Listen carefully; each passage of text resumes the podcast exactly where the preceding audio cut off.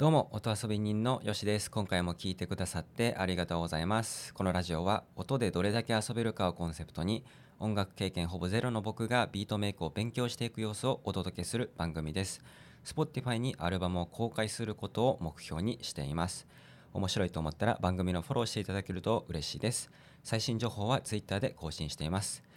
はいということでおはようございます。今日はですね6時に収録できております。はい5時ちょっと過ぎに起きました。はいで昨日ちょっとノートに、まあ、1ヶ月ビートメイクやって思うことをね書いて、まあ、そこにちょっとねクラブハウス始めましたみたいな、えー、ことも書いたんですけども、えー、ちょっとねなんかビートメイクを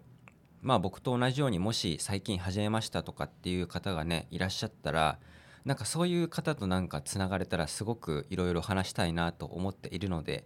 えー、もしですね、まあもちろん Twitter も、えー、まあ、フォローしていただけたら嬉しいんですけども、えー、クラブハウスやってるって方がいたらですね、ぜひフォローしていただけると嬉しいです。ID はですね、えー、吉和えりなんですけども、えー、吉の C がですね、SHI ではなくてね、H を使わずに、えー、YOSI で吉和えりでやると出てきますので、よかったら、はい、あの、チェックしてみてください。はいじゃあ今日はですねまあ昨日に引き続きまあちょっとトークする感じの収録にはなるんですけども、まあ、機材をいつアップグレードするべきかってこれ結構ね悩みどころだと思うんですよ。まあ、僕今、えっと1万円2万円かな、まあ、ミディキーボードに1万円使ってあとはメロディックスっていうオンライン学習サービスに1万円、まあ、100ドル払っているので合計2万円ちょっとの初期投資をしているんですけどもまあ言ったらえー、機材で言うとあのまあ MIDI キーボードはもちろんサンプラーっていうね機材があったりとかあとは、えー、DAW ソフト今僕無償版エイブルトンの、えー、ライトっていう無償版を使っていますし、まあ、これをね有料版にするかどうかとか、まあ、あとは、えーまあ、ソフトに取り込む音源パックとかもあるしあとプラグインとかねいろいろやっぱあるんですよね。でなんかそのお金をかければできることが増えるっていうのは確実なんですけどもそのタイミングっていつなんだろうっていうのは悩みどころで、まあ、今僕始めて1ヶ月なんですけどこの時点でああこれをなんか例えばねエイブルトンのこのソフトを買ったらこれができるようになるんだいいなとかってちょっとこう羨ましがる感覚はあったりしてでもなんかタイミングはまだ早いかなって気はしてるんですけどそれっていつなんだろうなっていうところをねまあ、あの考え 考えたいっていうかそんな深く考えるものでもないと思うんですけど、まあ、そういうトピックでね話したいと思います。でこのトピックのつながりでちょっと紹介したい記事が以前お話ししたあのサウンドレコーディングっていうメディアに上がっている yoasobi の作曲をしている綾瀬さんの記事インタビュー記事があるんですよ。でこれ前編をちょっとねえー、ベースに話していくんですけど後編がねちょっと有料記事で読めてはいないんですけども、まあ、この前編の記事でその綾瀬さんが、えー、使ってる環境ってね結構細かく書いてあるんですよ。で内容を言ってしまうとあの今の作曲環境はお金があんまりかかっていないっていうものなんですよね。でもなんかこういうものも買いましたみたいな。こういうものも買ったしこれも買ったしでも今使ってませんっていう、表現をされていてその中に、まあ、いろんな機材の名前が入ってるんですよね。なんか例えばなんだろうこれアポジークワーテットっていうオーディオ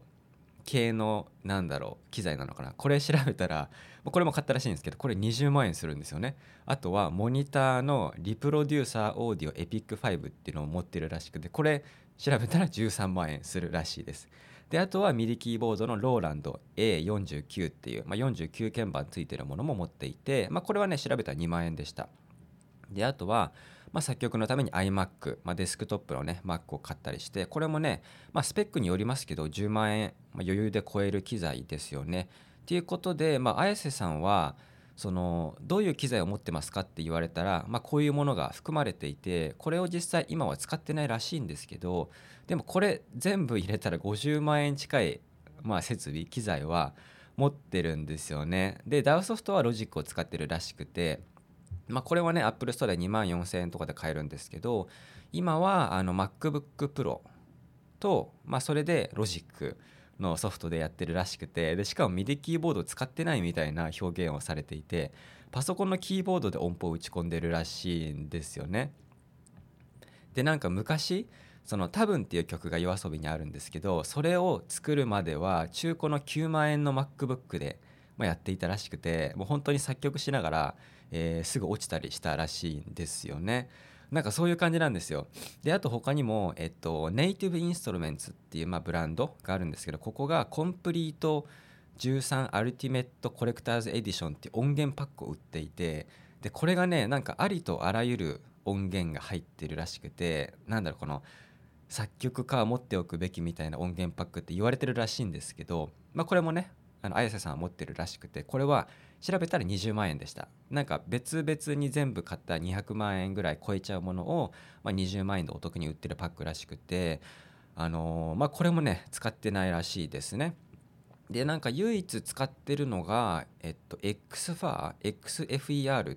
XFAR っていうのかな？XFAR レコーズのセルムっていう、えー、プラグインかな？なんか波形のなんかプラグイン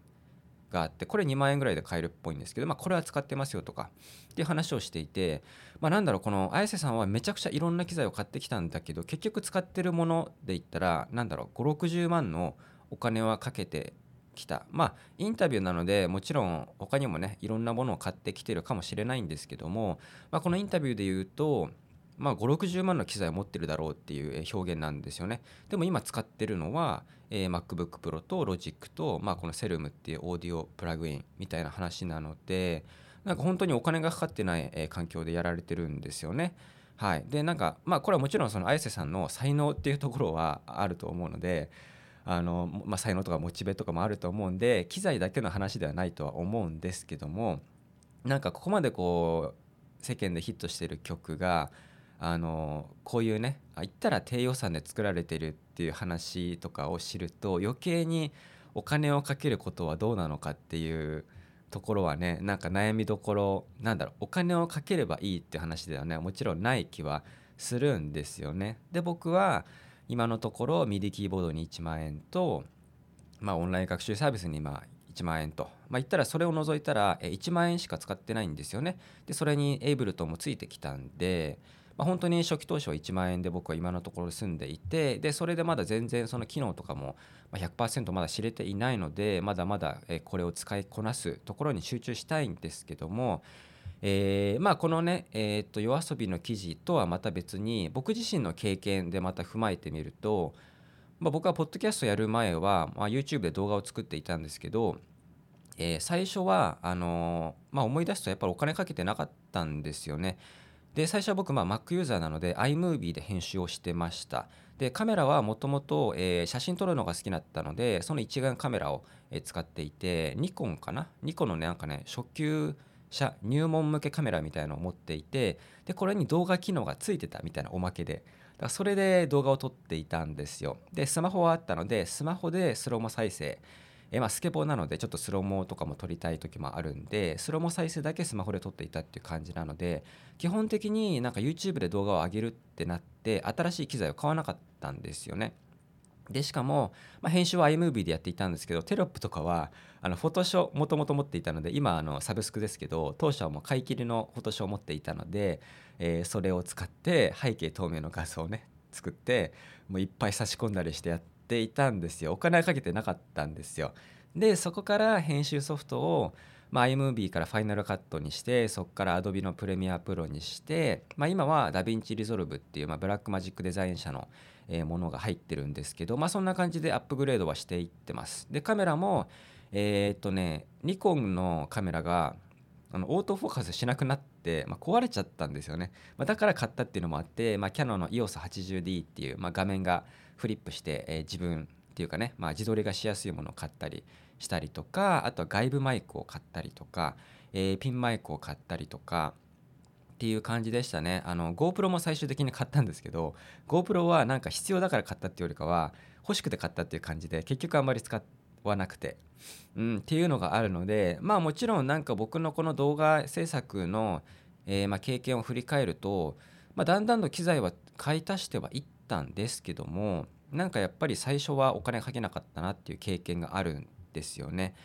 えー、ただ最終的には僕動画機材に4 5 0万は使ったのでやっぱりこ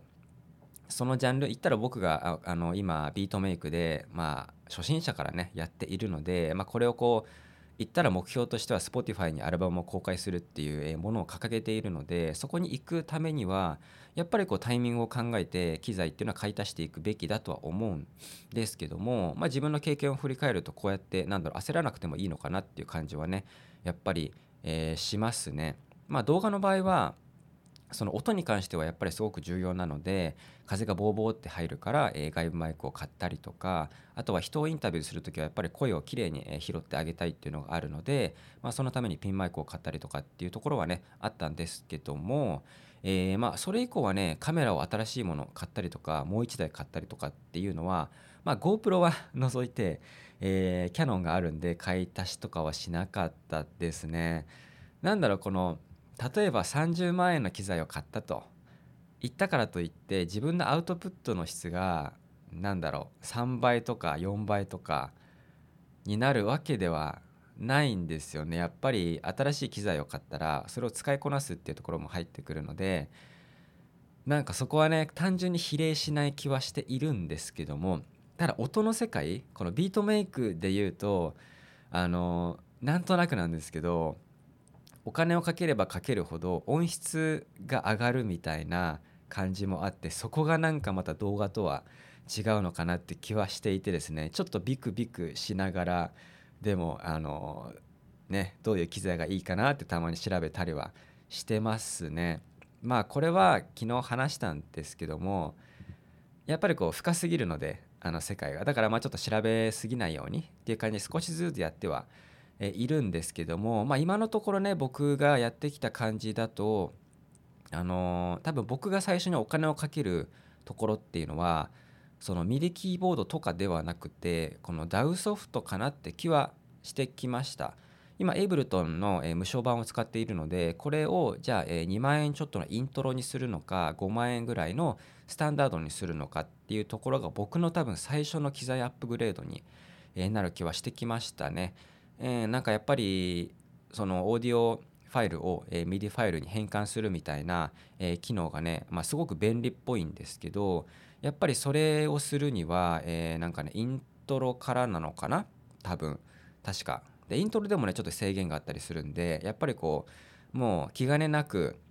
えー、やりたい場合はスタンダード5万円ぐらい払った方がいいっていう話なのでそのサンプルパックとかがそのメロディックスっていうオンライン学習サービスをやっていくとこうプレゼントされるんですよ。あのなんか成績に応じてみたいな。テクノとかジャズとかサンプルパックゲットしましたって言ってメールで送られてくるんですよね。でそれをダウンロードするとあの音源データが入ってるパックなんですよ。でその音源データを